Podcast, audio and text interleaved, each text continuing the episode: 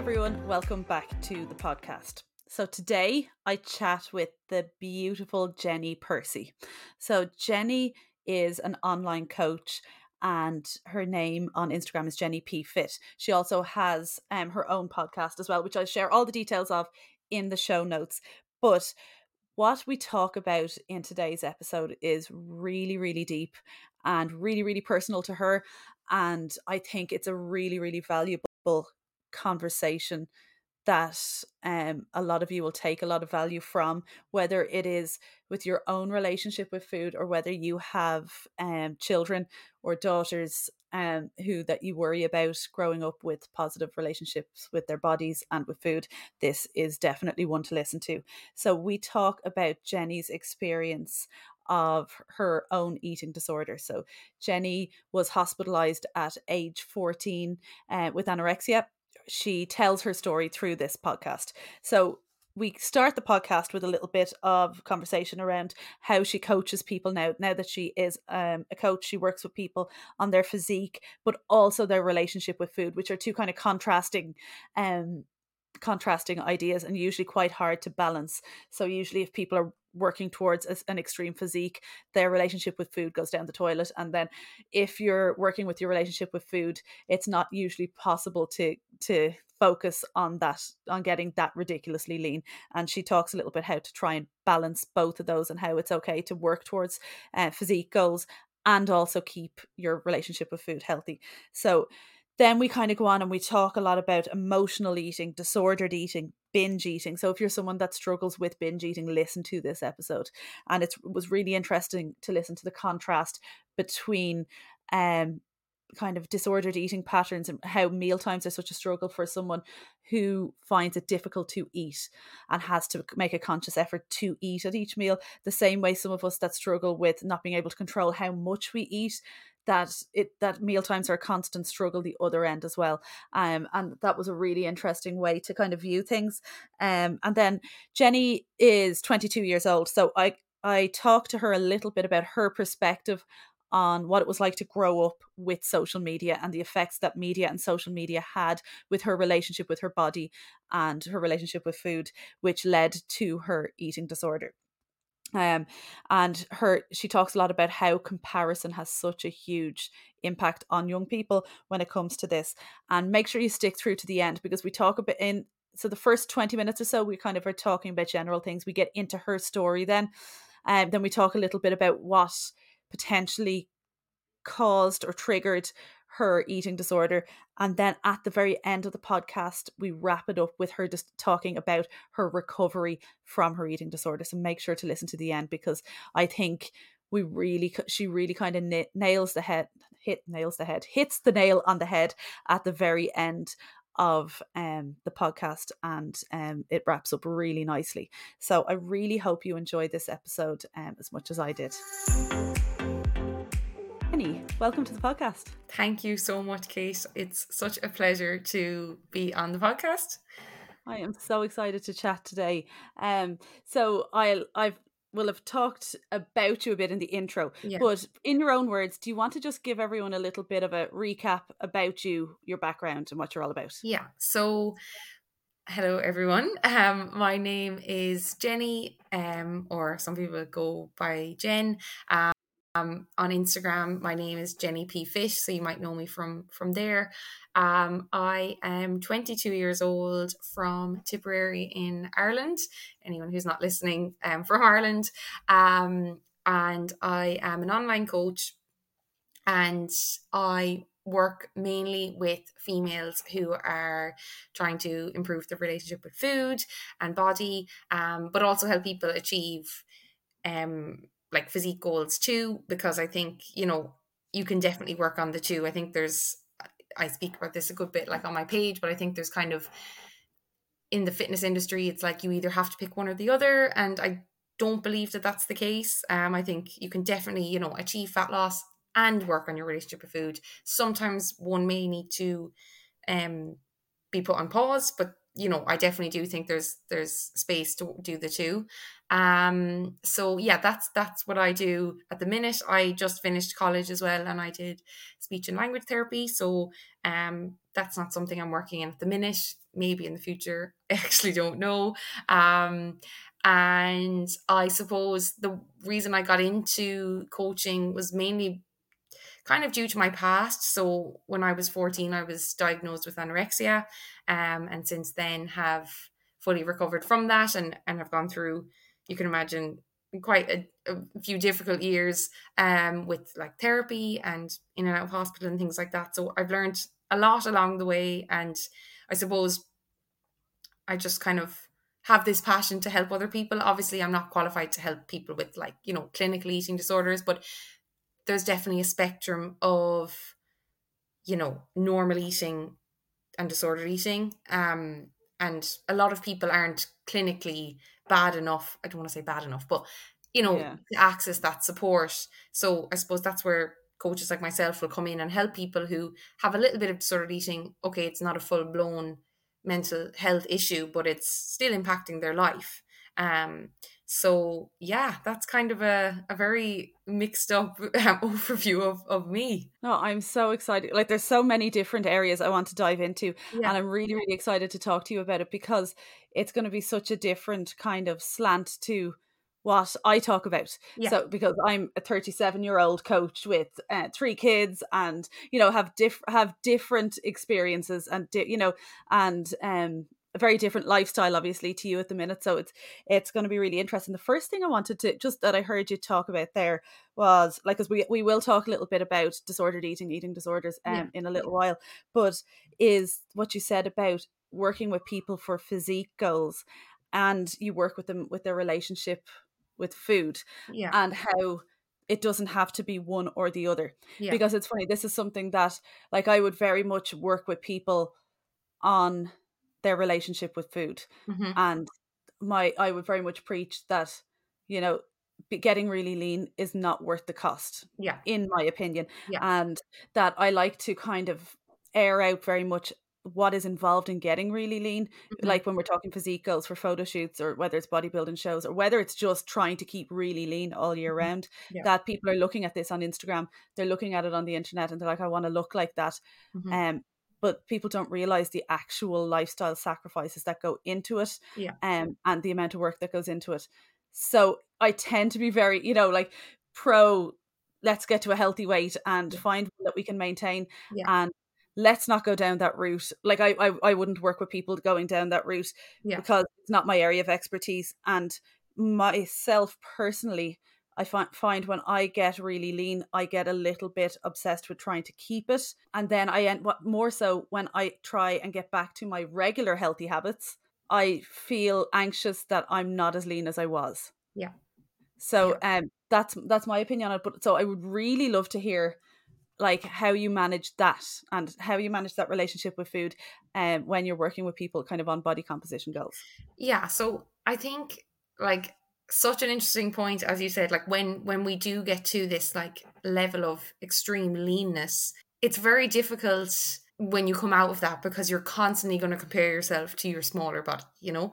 Um and that's why i believe that like people who do photo shoots and bodybuilding competitions they have a they do have a warped perception of their size because they've they've achieved this level of leanness that's they their body essentially should have never been there you know? Like it's obviously just for it, there's one goal one purpose. I know that people you know do it. They stay very lean for a short space of time and then gain the weight back but you'll always you'll always think oh i was way smaller and i was you know i used to be leaner but you you should have never been that lean you know? That's my Mm. question. So, like, I, I would see, you know, I'd be around a lot of bodybuilders, and like that, you see them really lean when they get ready for the show, and you know, they Yeah. they look tired, and the ener- their energy is so low, and Yeah. they like they look like zombies. To be Yeah. honest, like their bodies may look great, but they're like their faces are gaunt, they're wrecked, Yeah. and then the rest of the year, like they're bulking, like Yeah. mostly, or they or they've had a really bad rebound and they're puffy, and they're yeah you know, like it's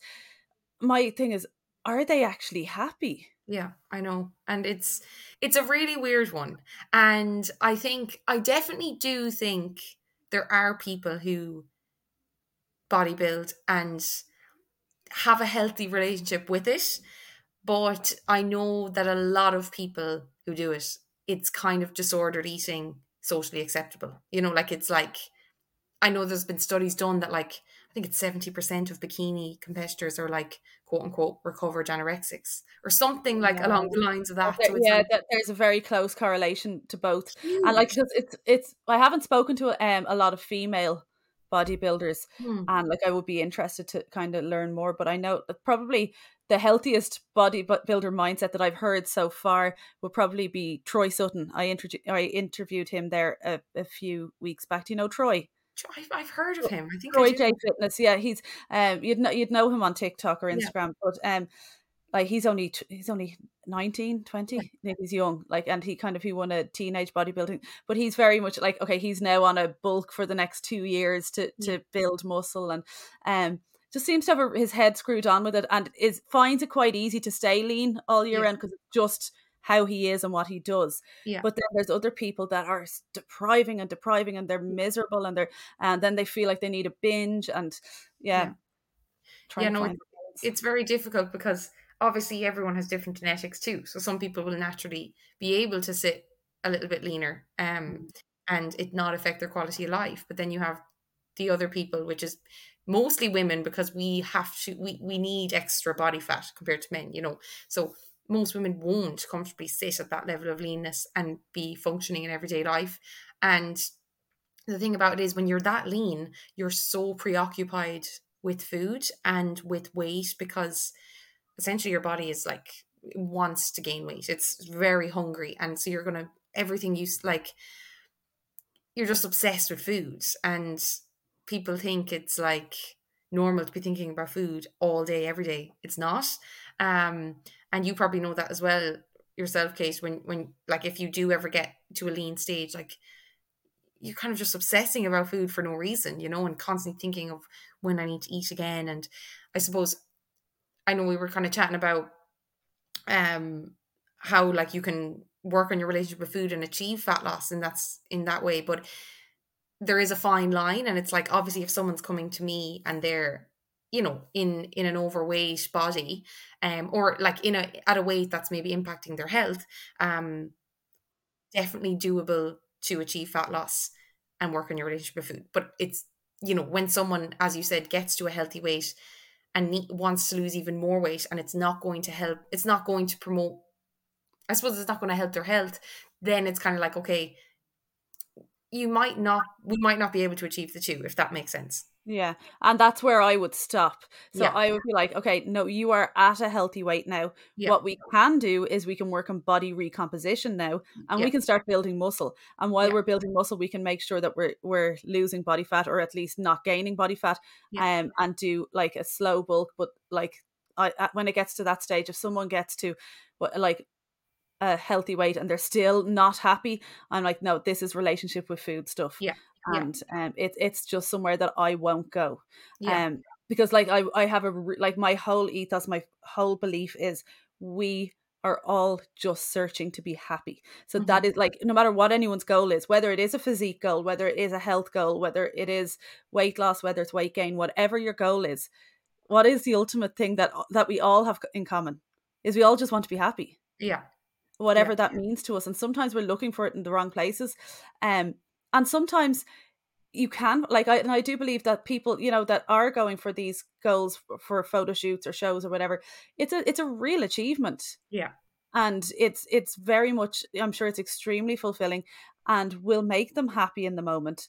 And they they can be really really proud of themselves but I think it's really important for them to have a good coach that can support them with the mindset and the getting back out of that. And it's yeah. just not something it's not an area I go yeah, yeah. No, it's it's just very tough because it's like these people are you know it's when you're in that bodybuilding space it's obviously i've never been in in that space but i know people who are and it's like your physique is you know it's that's basically who you are like that's how you're judged that's you know how people will look at you and i think when you're very in that space you forget that that's not reality and like your your body doesn't mean that much in the real world. Like it's it's but it's so like you're judged on what you look like. It's it's it's kind of scary in a way but it's it is yeah it's i don't know. I just could see it's so understandable why someone with disordered eating or bad body image would go into that space because it is socially acceptable to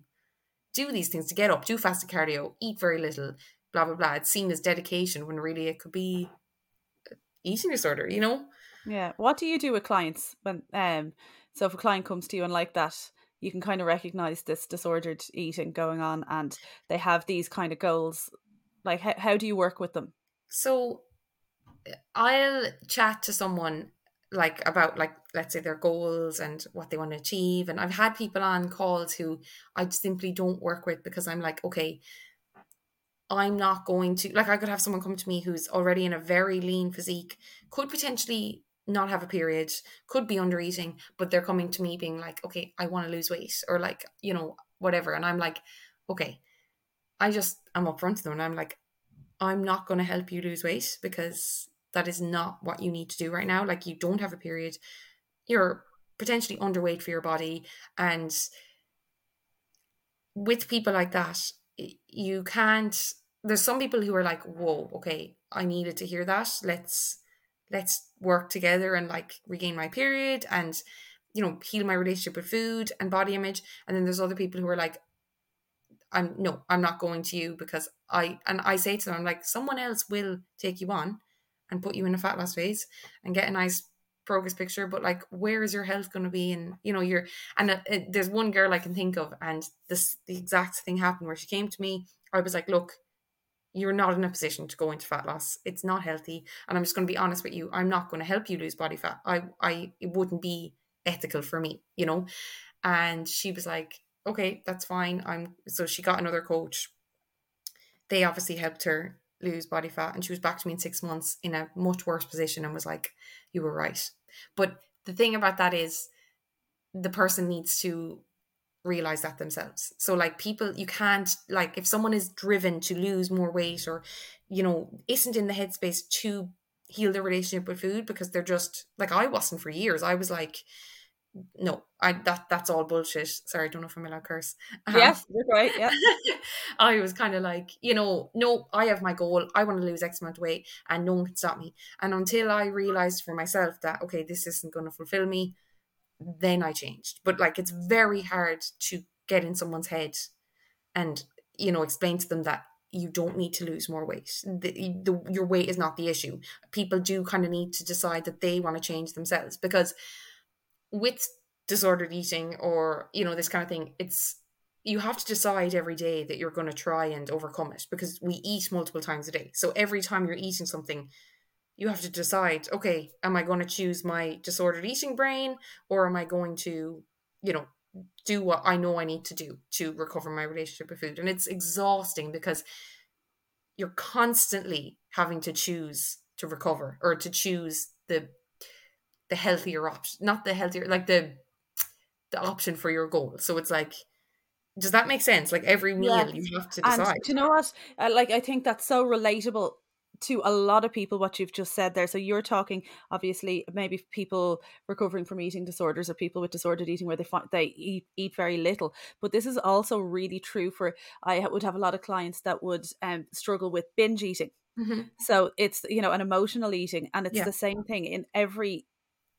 eating sitting is making that choice yeah. like to literally take it one meal at a time is this going to make me feel good yeah. is this helping me towards my goals uh, but yeah. also as well as that not attaching guilt to if things don't go according to plan yeah. and it's just it's exhausting and it's constant and it's a slow process um but it's so worth it to yeah to really put in that time and it is fixable but it's so interesting to really hear it from the other side that you know there are a lot of people who struggle with overeating but that there are other people that are are like okay i have to eat now.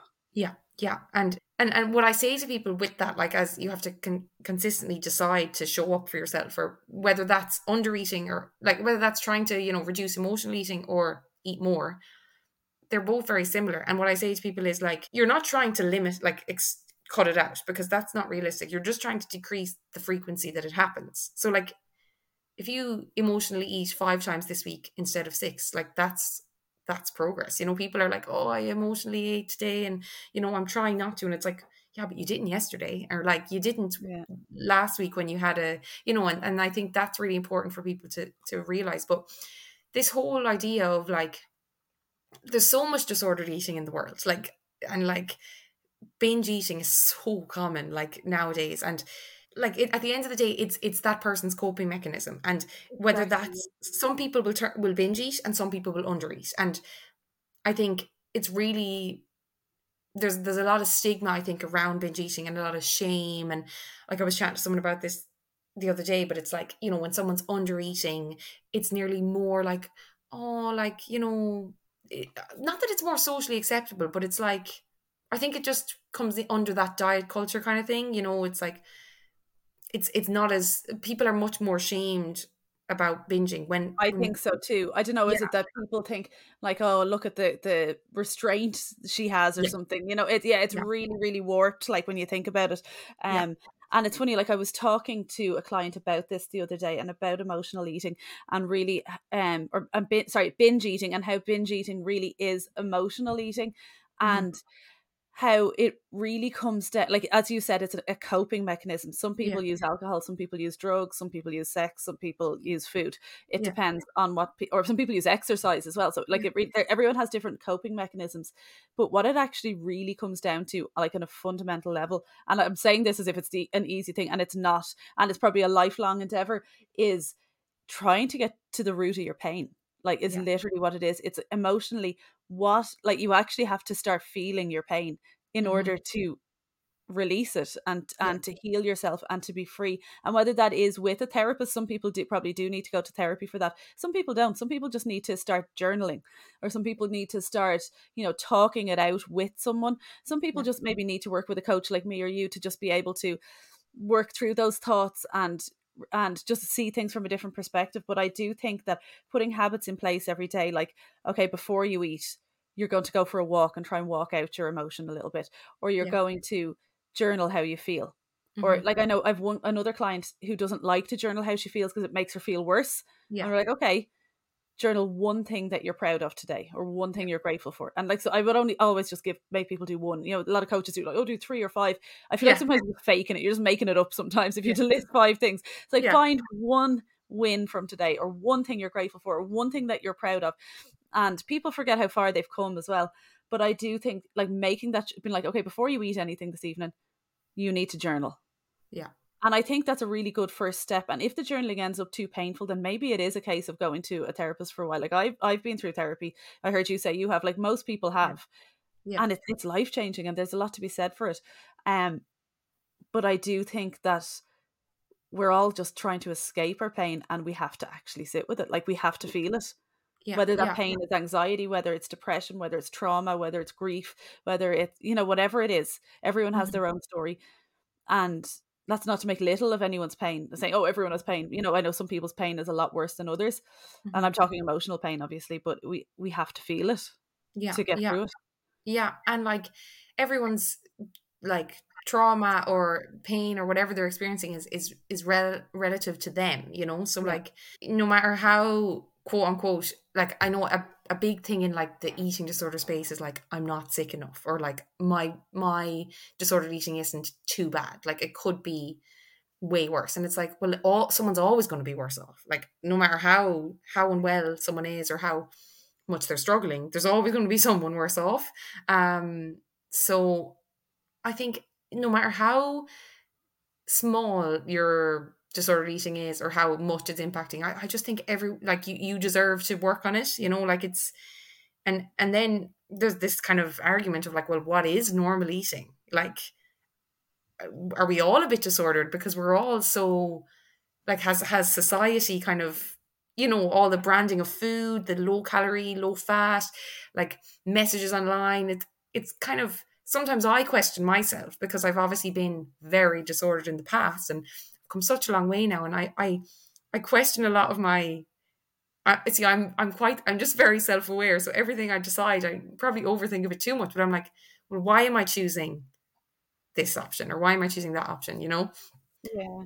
That's a really good way to be um so young as well to be that self-aware and to question Yeah. that because I'd say there's a lot of people you know and that's not just for our eating it's just for life in general and kind of all of our decisions how much especially how society has changed in recent years um with social media and like how we are influenced without even realizing we're being influenced Yeah. that um the decisions that we do make like why yeah why are we making these decisions why do we want to be this way why do we want to eat that or Yeah. um but i do think in relation to eating and to getting like you know the right kind of healthy mindset towards food in my opinion is to view it as fuel Yeah.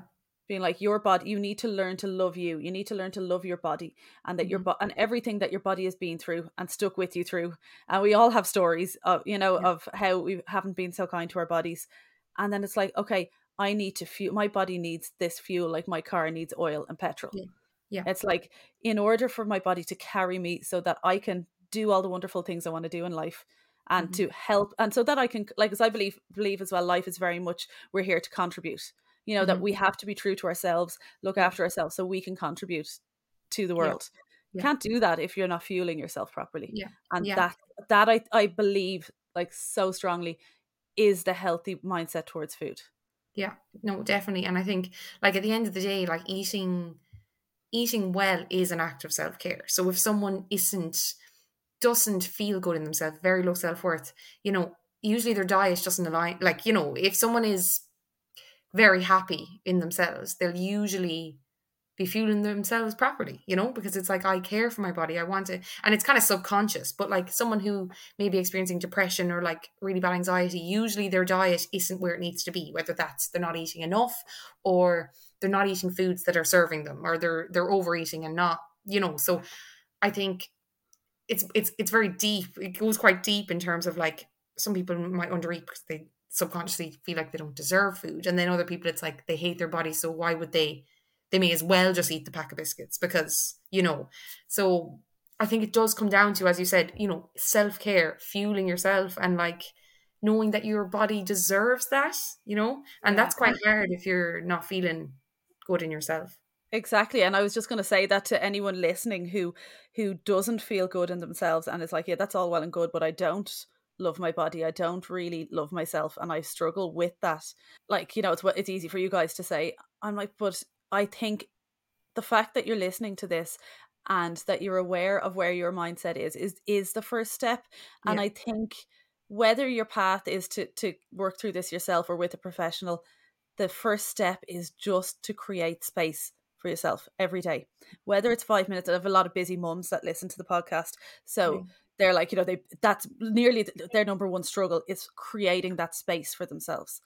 But Mhm. like that space doesn't have to be, you know, sitting down, meditating, hmm, or whatever. Yeah, like yeah, it can be. Like um it could be a walk, it could be a bath, it could be literally just yeah, reading before bed. It could be journaling, it could be taking time to plan your meals for the week, whatever it is, whatever your act of self care is. But we have got to start creating that little bit of space so Yeah. that we can grow and so we can grow that love for ourselves.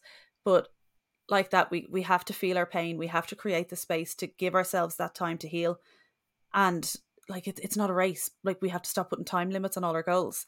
And we Yeah. were talking a little bit about business goals there before we started. It's the Yeah. same thing with our health and our well being. It's like this is a lifelong game. We have the rest of our lives to discover who we are and to improve our relationship with ourselves. So what's the rush? Like just because someone down the road seems to have it, it all figured out. Like first of all, I guarantee they haven't. You know, like we're me and you talking now, we're talking about what we know. But that doesn't mean we've everything else figured out. You know, we're talking No, about things that, that we might have not. worked a bit through ourselves. No one has it all figured out. Yeah. And Yeah.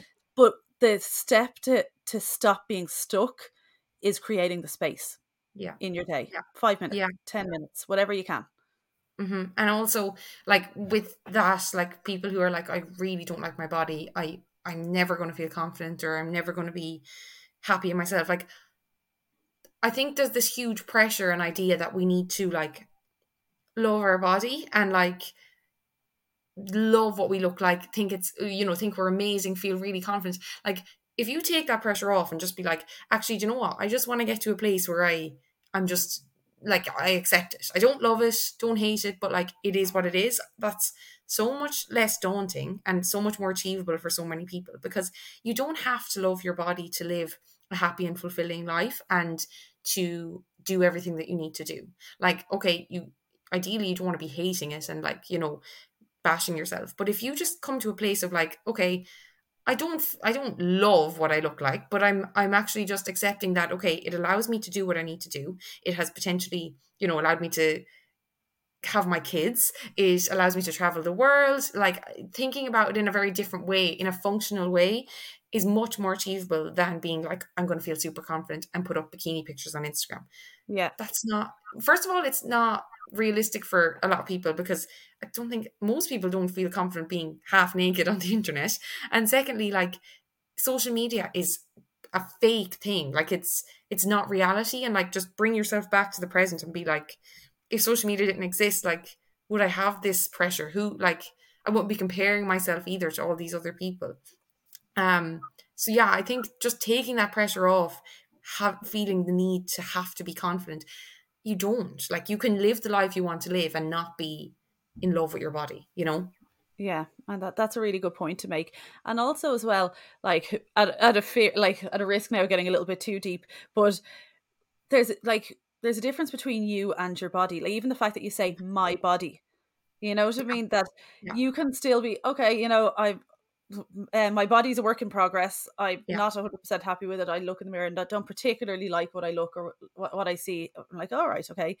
But that's not you. Like that. So your self worth, yeah. you, yeah. like the, who you are as a person, your energy, everything you have to offer the world has nothing to do with your body. Your body is the vehicle that helps you express you. Yeah. Yeah. And at the end of the day, like bodies are bodies are gonna sag, they're gonna get stiff and old, looks are gonna fade. Um but we want to keep them as healthy and as functional as strong so that we as people as our like our so each and every one of us gets to express our truth and contribute like that's what i think is important yeah no that's and and and that's why like you know how much a person suffers with body image will come down to how much they place their worth on it so like yeah. a bodybuilder or like i have a client who's a model um or someone who yeah, some people who are in an environment that makes them feel like their appearance is the most important thing, they're usually the people that will struggle the most. Or maybe they're just around friends and family who are always chatting about bodies and like commenting on other people's bodies. Yeah. Like, you know, it's it's your environment is a huge dictator of your body image and how you view yourself. Like if you're around people who, you know, it's never you, you never even speak about your bodies and it's all just, you know, chatting about I don't know other things. I didn't like space,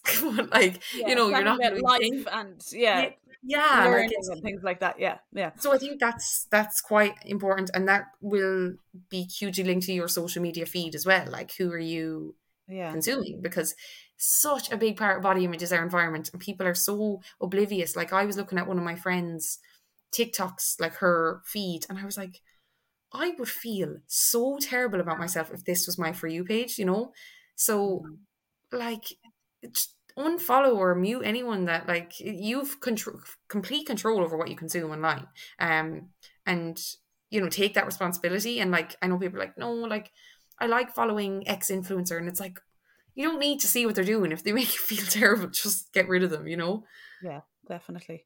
Um, I'd love to start diving into a little bit about your story.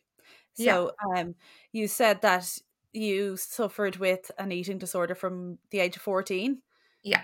So could you want would you be okay with sharing a little bit about your story and you know you saying about environment and stuff like that what triggered this and what what yeah what your story was was yeah like yeah no definitely so i always kind of say that i you know it was kind of 14 when i was diagnosed with my eating disorder and um I suppose that's kind of when I hit my rock bottom was when I was 14. But my my eating disorder started way before that. It was just not, I'd say, you know, it wasn't clinically quote unquote extreme, which that's silly. It's just the health system that is a bit flawed in that sense. But I um I from the age of seven or eight, I remember having thoughts, very negative thoughts about my body.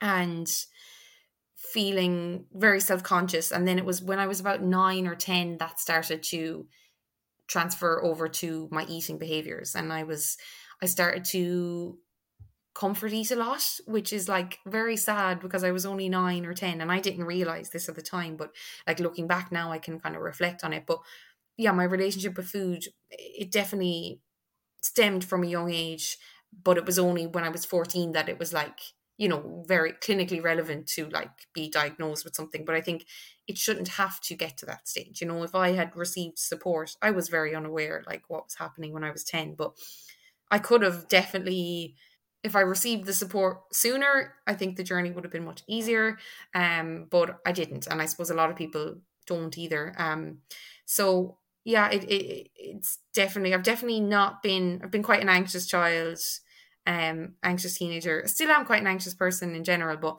that it definitely did stem from that age. And then when I was like 12 or 13, I got in, I started secondary school. And I think a combination of factors. First of all, something like anorexia, you are, it's a genetic, not, not even genetic. Well, it is genetic. Like you either have the genetics your predisposition to it or you're not and like some people will that's why some people will diet and get very very lean and will never will come out of it fine and other people won't you know it, it's the genetic predisposition.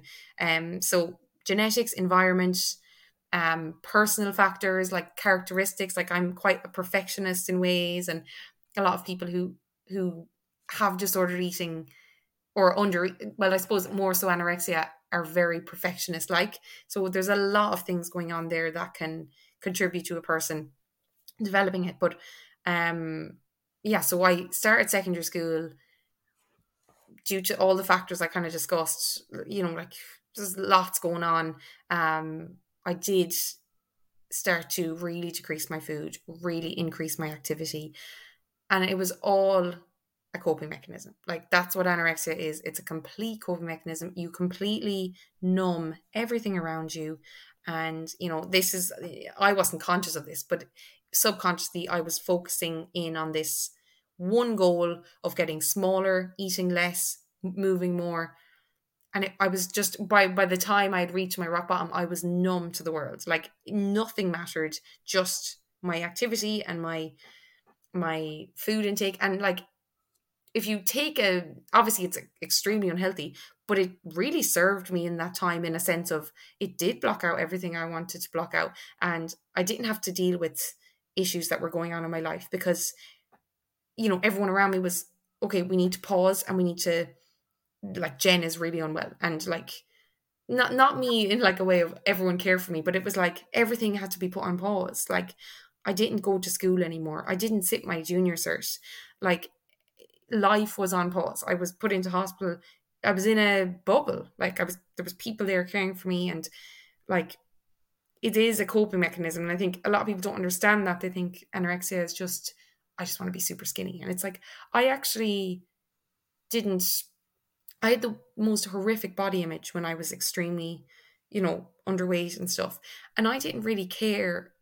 I just wanted, I just liked the control of getting smaller and the idea that I was getting smaller. But I actually felt very self conscious in my body. And I, there was times I knew I was too thin, but I, didn't care. It was like, no, I just still want to keep losing. It was that like focus, if that makes sense. So, um, yeah, sorry, that's kind of a ramble, but no, yeah, there's just so much information there. Yeah, um, and oh, I'm so sorry that you've been through all of that. Like, that's such a such a hard journey to go through so young. Yeah. Um, so like the first thing I suppose that strikes me there is like seven or eight. Like yeah. that is shockingly young to start having a negative body image. Yeah. But then it's probably not. Like I say, it's shockingly young as we we're sitting here. But I presume if you looked at the statistics, it's probably quite normal nowadays. Yeah. Um, like and uh, this is kind of I find this absolutely fascinating, and I kind of I want to learn so much about it because I, I have a ten year old daughter myself. So, yeah. um, obviously, you know, any parents listening want to protect their daughters from um from this kind of this body image issues that that is kind of taking over a little bit. So like yeah. what do you know now looking back what triggered you to have those negative body image thoughts like at age seven or eight? Like, what were you exposed to that made you think that? Do you know?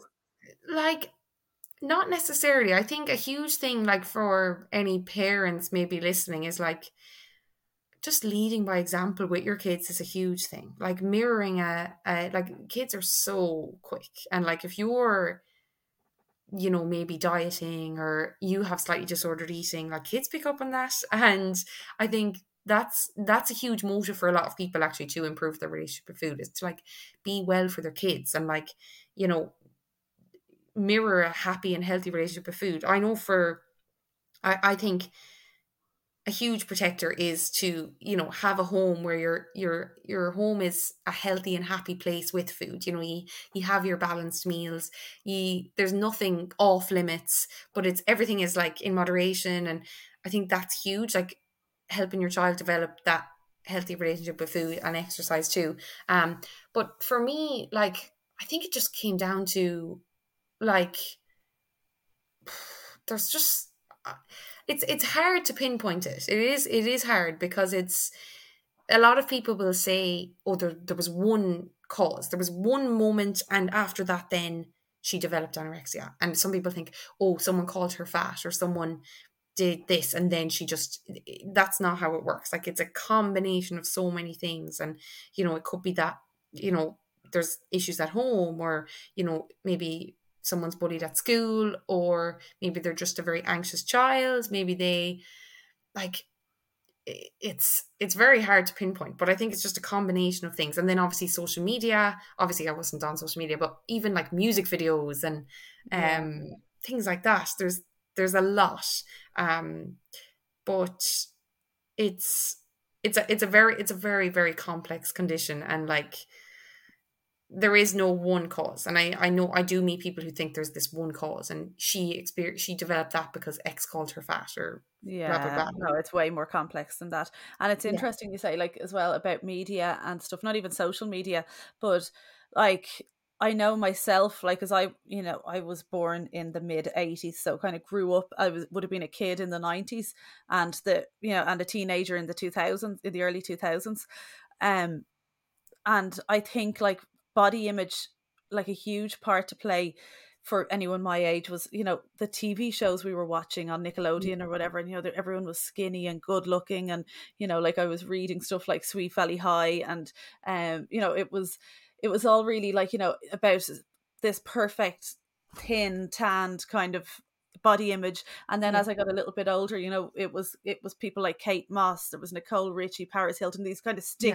thin yeah. model like people that um this was supposed to be the idea of attractive and so i would have started picking up on that from a very young age and then like my upbringing then like you know i had a i had a really great childhood you know and and my parents are fantastic but my mum would have always been on a diet yeah. Because again, she was kind of victim of this whole diet culture thing yeah. too. So it was always, you know, Weight Watchers or some type of, you know, like I remember she had Mr. Motivator exercise video on at home and, you know, this kind of stuff. And she was always, and like I remember even like from quite a young teenager, I know my mum doesn't listen to the podcast, so it's fine.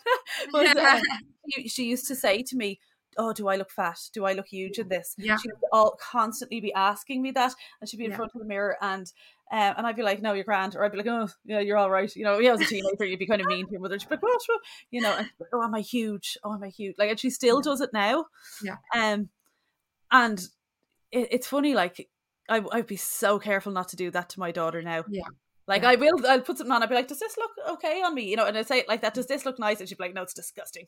Yeah, you know. But um, things that we don't even realize yeah. could trigger. Now, it didn't trigger any eating disorder in me, but it yeah. did trigger this preoccupation for a long time with body image. Yeah, no, it's um, kids are so. I I like to think of kids like they're. It's like a blank canvas, like you know you you say something and they just pick up on it. And then that's obviously they look up to their parents as god like you know so anything that, that your mum might say it's like gold you know? So to a certain age and then they think you're yeah, an absolute loser.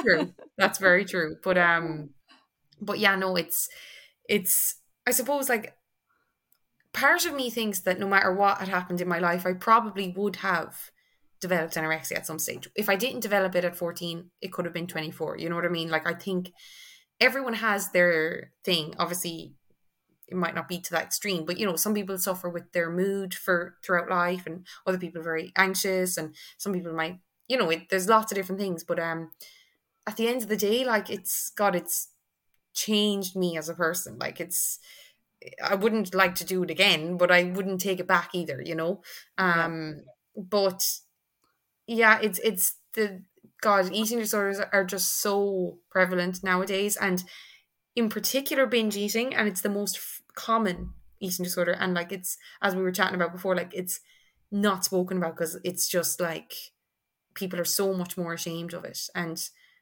it's just as debilitating and ex- exhausting and upsetting as anorexia, as bulimia, as anything like that. Um, so yeah, I'm trying to think now what what what the question even was that you had asked. Oh, I didn't even know at this stage. But actually, yeah. I do have another question that I um that I kind of want in relation to we were ta- kind of talking about the cause, of like what you thought kind of triggered how you um how you kind of ended up going down this road with an eating disorder. But and like we were just talking there about media, but I'd love to talk to you a little bit about growing up with social media because, and I talked to, to Troy a bit about this as well because, yeah. um, obviously when I was a teenager, there wasn't any social media. So, um, and like I didn't like mm-hmm. phones didn't weren't even like mobile phones weren't even a thing really for ordinary people until I was in like I was fourteen or something before I got a phone, and even at that it was text message calls and like we played Snake on our phones. That was all.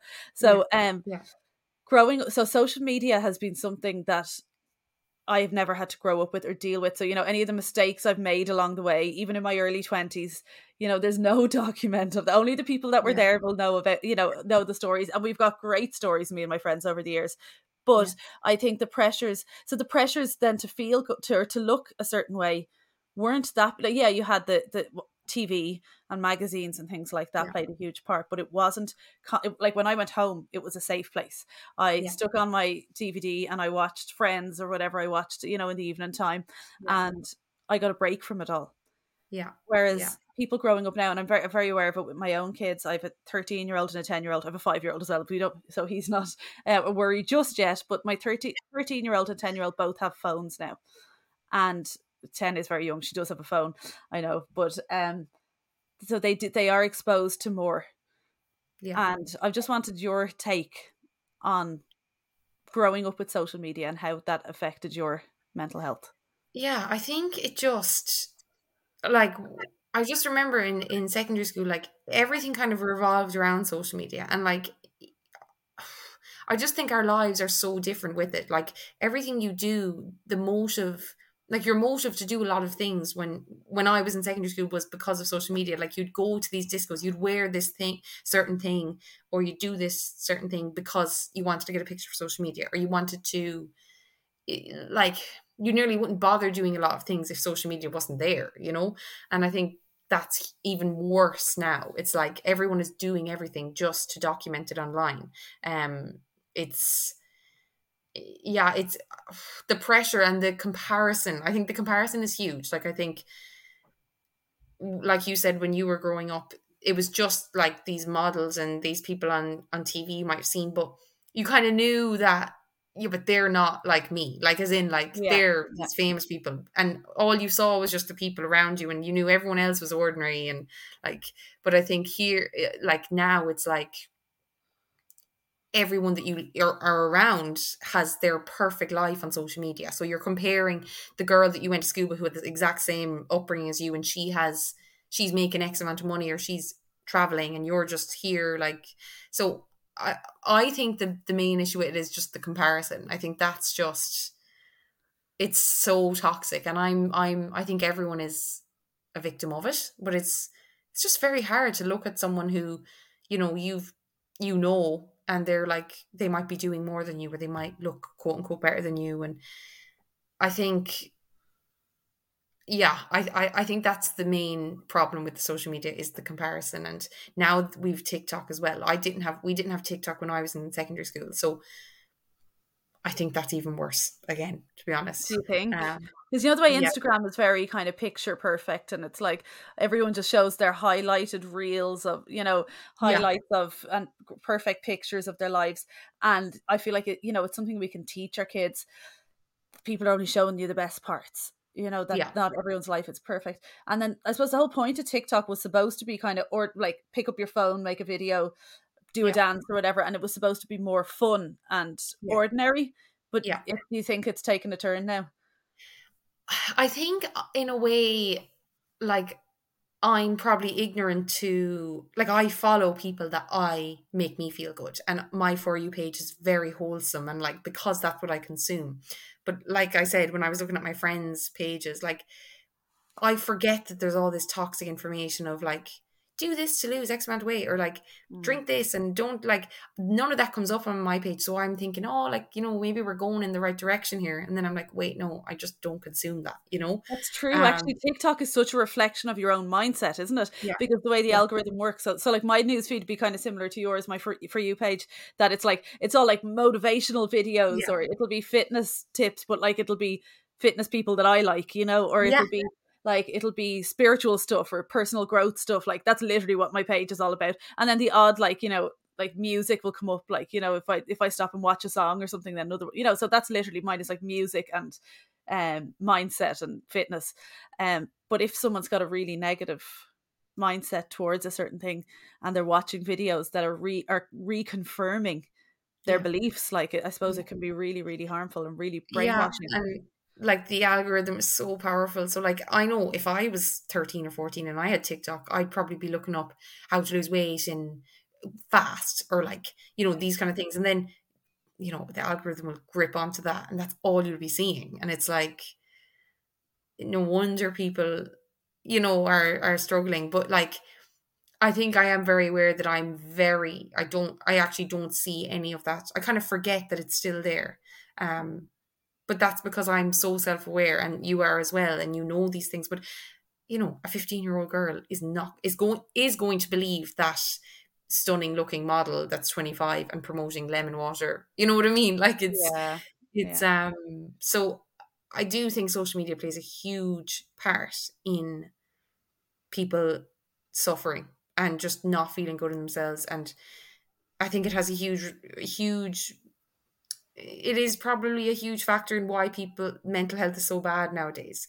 But I don't know I think it's it's it's your own responsibility as a person to realize that and then do something about it. Like don't play a vic don't be the victim to it. Like do something. You know that okay this is making me feel bad. You have the choice to either some people just delete their instagram or they make it a space that they like you know? But you have that power. You 100% have the power not to be surrounded by that because i'm living proof like i don't see anything toxic because i don't invest in that you know Yeah, no, I've I've noticed a lot of people deleting their Instagram and TikTok. Actually, a lot of young people, um, that I you know like people that I've I've worked with and stuff, you know that um have said that that they're not on TikTok. I just presumed every young person. When I say young person, I'm like someone in there like or, or like early to mid twenties. I'm talking about. Um, I just presume they're all on TikTok, but a lot of young people have deleted it yeah and Instagram and the and it just shows and like which is great if that's what makes them happy but then you see people delete it and then they t- get it back delete because they feel like they're missing out on something and Yeah. it it's like just to actually ta like you said take control Yeah. of your news feed make it something that you can learn from because Yeah. there's a lot of people out there putting out a lot of good like you know and like I always just see stuff like you know I don't know trying to think off the top of my head you know I like would see stuff like you know I get lots of um like Oprah will come up on it or you know Yeah. David Goggins or um I try yeah like any of like Deepak Chopra that kind of like I've got all thi- this really kind of or like Gary Vaynerchuk or stuff like that will always come up on my newsfeed rather than some idiot filling you full of shit but you Yeah. just it is it takes a bit of time it's pro- I don't know how how easy uh, but I think if you start watching the right videos on TikTok you don't even need to curate it it will start showing you more of the right Yeah. things or a perfect example of this is on TikTok because I am so aware of this algorithm and I'm like it won't control me so if I'm Yeah. scrolling and if I see I, like I hate Conor McGregor I re- Yeah. like I just you know he boils my blood. Yeah, I'm yeah, like, yeah. Oh. So um, if he comes up in my newsfeed, I'm like, oh, go pack. Yeah, past yeah, yeah, yeah, yeah, I'm like. I do not want to see another Conor McGregor video. Like Yeah. past as quick as I can. Yeah. Yeah, but like honestly, if your if your feed is like really negative at the minute, do like look search something really positive, and then if you watch that video, It'll like show you the way- Yeah. yeah, it'll give you more of that. So even if that's something that someone does today, just look up. I don't know how to love yourself. That's so cliche, but like something like that, or like self care tips. Yeah, you self know. care tips, h- um, healthy habits to introduce Yeah. into your life. Yeah, things like that. Exactly. Yeah. Yeah. Um, I think that Or watch one of my videos or Jenny's videos. yeah, just just follow us and then like watch our Oh, videos. Watch our videos. Yeah. yeah yeah no but i i think it's it's very difficult but you do have the power to change that and to because you don't have to be impacted by it if you don't want to be. But it's i think most people aren't aware of that. They think that this is just the way it is and i i feel shit because i'm the issue. But no it's not. Like it's what you're consuming is making you feel bad. Yeah.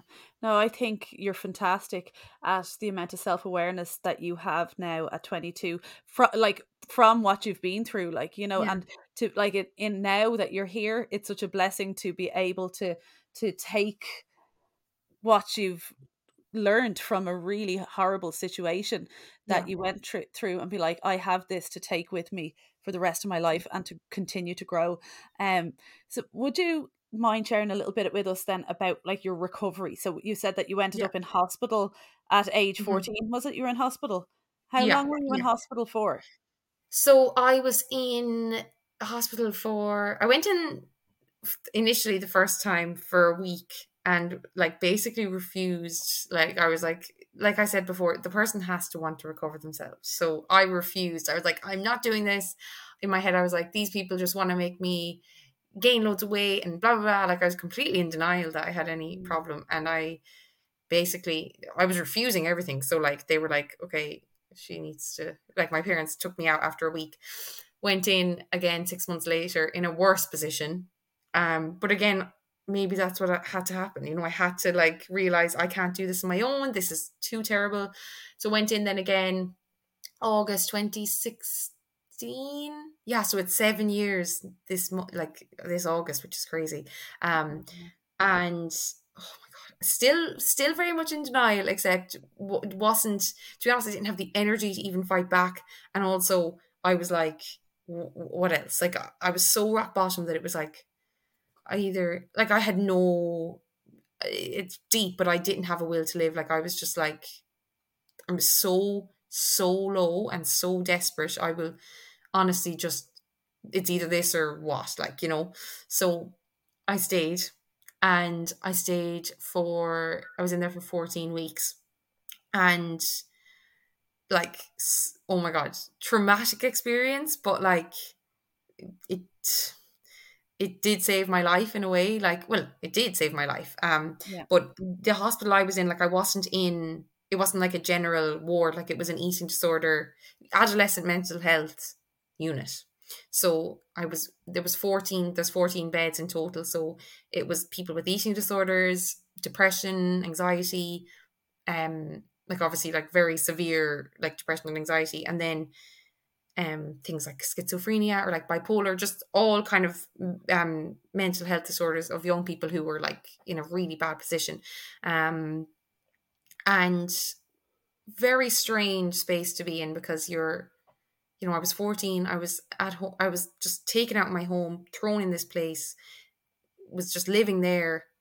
Like, you know, my parents would visit every weekend or whatever, but like, oh my God, absolutely terrifying. Um, but there's, it's crazy because you're in a, you're in an environment with so many unwell young people and like you just, like I, you just gain these connections with people that like, it's just, like it's like no other. Everyone is so unhappy, and yet I just made such incredible friends there, you know. Um, but it's that was terrifying, and I don't think I would be where I am without it. There are flaws within the system, I will say, because you have to be X weight maybe to access certain services, which I think is very wrong. Um, but I was forced to eat in there. Forced. Like obviously not to an extent of like, you know, they're not feeds feeding you. You have to eat the food. But like if you don't, you don't get to you you, you don't get visitors. You not that you get punished, but like it's the only way to like yeah. make someone eat, you know. But you'd eat a meal and then you wouldn't be allowed to go to the bathroom for two hours after. So you'd be watched for two hours because, you know, you could go into the bathroom, you might start doing jumping jacks or, you know, doing something like that's how crazy your mind is. So you're watched, you have to sit, you have to sit with that horrifically full stomach. You know you're gaining weight. It's your biggest fear. Like you would rather, I know I would have rather, essentially, I would have rather died than gain weight. And that is how scary the illness is. Like it's your biggest fear is food, and yet you have to conquer it six times a day. And you have to eat it, and you have to sit with it, and it's so distressing. Um, but yeah, that was my. So I, I spent fourteen weeks there, and then when I left, that was only really the beginning of my recovery. I had to go out into the real world, and now I had to get back to life. Like I was, like I said, I was in that complete bubble. I had blocked out all my the issues that were going on and now I had to deal with them and I had to not use food as a coping mechanism anymore and that was a long journey like I would say it's only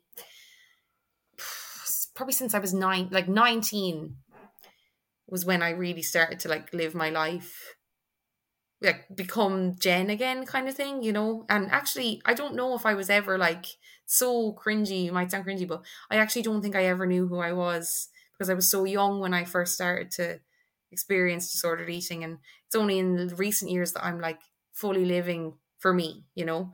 Um, I, I missed out on a lot with my eating disorder and I yeah but that's that was kind of my i don't know if you have any questions about the hospitals there's so much there but like it was it was an experience to say the least Thank you so much for sharing that. Like, I'm sure it's not easy for you to talk about that either. And um, yeah. so, like, I really do appreciate you sharing. Do you kind of feel like now, where you got to in your life now, that you've reconnected with the little girl you used to be? Definitely. Like, I feel like there's this gap of like from the age of, let's say, 12 to like 18, I was very, even like 10 to 18, to be honest. I was so unhappy and now i'm feeling more back to like the the, the happy jen when she was a child and like it, it is really nice. Like i in therapy we do like some inner child work and we're always kind of like i talk about like when there's a time i was truly happy and like i remember when i was like five or six i was such a happy little child you know and i i definitely do feel connected to that person again. I think your child like your child self is so important to kind of think about, especially when you're trying to be kind to yourself. You know, it's like, how would I speak to her? But I do feel like I'm getting back to my true, you know, my true self, um, which yeah. is which is really nice. Yeah, no, it's um I think all that inner child work is so powerful. And it's funny, yeah. like my story would be very different to yours, but I would have had um a good block of my early 20s where I had severe anxiety, like really bad panic attacks, panic disorder. It was, you know, kind of took over my life a little bit. Yeah. And like that then kind of even the years afterwards, you know, like I would have kind of probably used kind of like you know binge drinking at the weekends and stuff as a way kind of a cycle of coping mechanism and still kind of stuck in an anxious cycle without realizing and i just find it's really only in the past couple of years i feel like like you just said there and you're so lucky that you get to feel it so young yeah um that i feel like i'm back to I for, for, at first it was like I feel like I am fi- I finally know who I am but yeah. then after doing the inner child work it's like no I feel like I've reconnected with that little five or and again same age five or six yeah. year old girl before yeah. the world corrupted her. And yeah. that's not to put the blame on anyone else, but it's obviously totally my rea- my own natural reactions to the world. But before I had a chance to become anxious and to you know to care about and worry about everything that was going on around me, it's like now I finally feel connected back. Yeah, and I had to go through some really tough times in order to get there yeah. But like this is why I believe that everything we go through is for a reason. And yeah. if we can get to that mindset and be like, okay, I have learned something from this and now I can help others with it. Yeah. Then it was worth it. Yeah. No, for sure. Like I wouldn't change any of it for the world. Like as I said, I wouldn't do it again. But No, no. it's um it really does make you the person you are like it, it's i think everyone goes through difficult periods at different stages in life like some people might have a, an amazing like teenage like stage and then like you really suffer in your 20s you know so you know if you are someone that is like in that dark place like it is serving you in a way obviously that's very difficult to think about but Yeah. like you will come out a much like a better person and you'll you'll know a lot more about yourself. I think getting over a mental health issue is like one of the most it's just you can read I, I always say like you could read as much self-development self-development books but like overcoming something like a mental health problem is gonna serve you a million times more It's the most fulfilling feeling, really. It, Yeah. it is. Not saying not not recommending going down the route in order to find yourself. No, but, you know, if you find but to anyone who's in, in a really difficult position at the minute, there is there like there is light at the end of the tunnel Yeah. and you will find your path. And if you need help, you just reach out for help and you accept the help until you're ready to take it forward yourself. And it is Yeah. about sitting making that like back to this making space for yourself sitting with your pain working through your pain with the help of a professional if you need to and getting to the bottom of it and then just getting to this sense of freedom i think freedom is probably my favorite word in the whole in the Mhm. whole word whole Yeah. whole world um yeah freedom like just because like it means that word means so much to me whether it's freedom from my anxiety freedom from my limiting beliefs freedom from caring what other people think freedom from careers that i didn't Yeah. want to do anymore freedom from all the shoulds basically Yeah. No, that's it's that's so, it's actually such a nice word. You know, it's like it's really Yeah. nicer than the happiness kind of thing, isn't yeah it? because it's Yeah. it's because freedom is when you're when you're just being your true self Yeah. um last question what does the word health mean to you Um what does the word health mean to me? Health probably means being okay. oh, God, how would it's I hard even isn't it i'll talk for a It second is. give you a minute I ask everyone this question, and it's it's so lovely to hear everyone's perspective on it. Like, there's no right or wrong answer to it Yeah. because it's different for everyone. Yeah, I think for me, obviously, you've you've physical health and mental health. So I think it's about obviously doing what I need to do to to look after myself and make myself, you know, show up for myself to so that I'm the healthiest version of me, but also being okay with having days where I don't feel great. And like that because like some people think oh health is like you know being the healthiest and happiest all the time but I think that for me it's like being okay with not being my happiest self all the time. Like having that compassion that like life is a journey and like health will you know your mental health will be amazing at times. It will decline at times. And same with physical health. Like you might go through burnout and you might go through i don't know covid or you know these kind of things. And it's like it's it's about how you kind of approach that and how you pick yourself back up. Um i think that would for me that defines like how well i am. Like how can i show up for myself when i'm maybe not in the healthiest mindset? Um yeah i don't know does that even make sense? But That does make sense, and it's really Yeah. good, and you should share that more because yeah. that it's so true.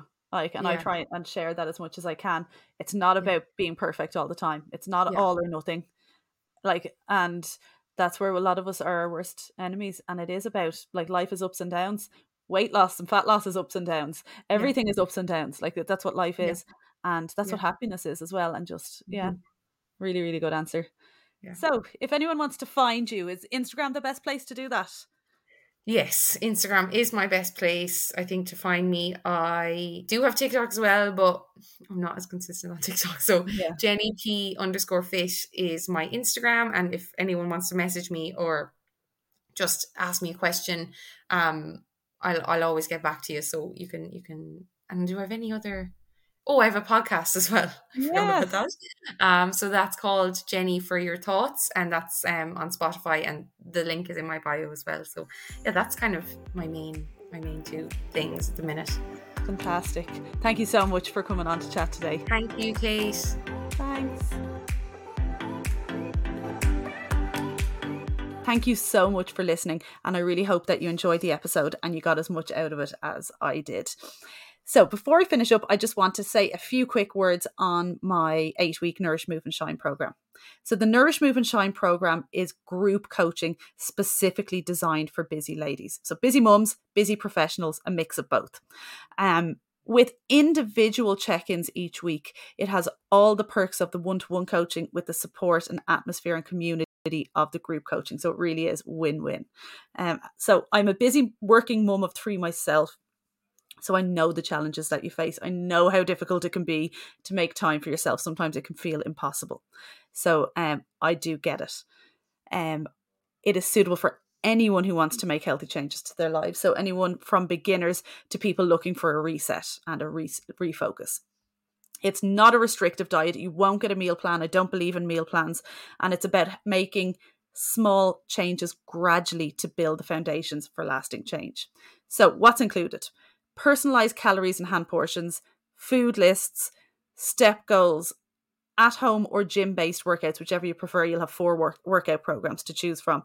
Mindset work, which is a huge, important part of the program, which I think sets it apart from a lot of programs out there. Um, you will have app access. You'll be in a WhatsApp group for support, which is always a fantastic resource and um, great community. One to one support through email and WhatsApp. So you'll have access to me one to one on WhatsApp and um, and email as well fun challenges throughout the eight weeks, measurements and progress checks every four weeks. We don't take our weight or measurements or photos every week. We do it every four weeks because who has time to be doing it every week? And I don't think that it's particularly beneficial to be doing it every single week. But you will have your weekly check in form to fill out, and you will hear back from me individually every week. So there is no hiding from me. Uh, there's no hiding in this program, but you will always be met, met with kindness, understanding, and never judgment. I don't take that drill sergeant approach, but I'm very much kind of solution orientated and will help guide you for the week ahead to overcome whatever obstacles you're facing to reach your goals. So, if you're interested, contact me on any of my social media, um, Instagram, TikTok, Facebook, Kate Hamilton Health. There's a link in the bio of each of those pages as well where you can actually sign up. And um, you can also do so on my website, which is katehamiltonhealth.com. So it runs every eight weeks throughout the year. So then, as I'm recording this, we are going into the current one on the 10th of July. But there will also be a program starting early September and again in late October. So there'll be there'll be two more programs after the so there'll be July, September, and end of October will be the last for this year, and we will have more in the new year then again also. So I will chat to you all again soon.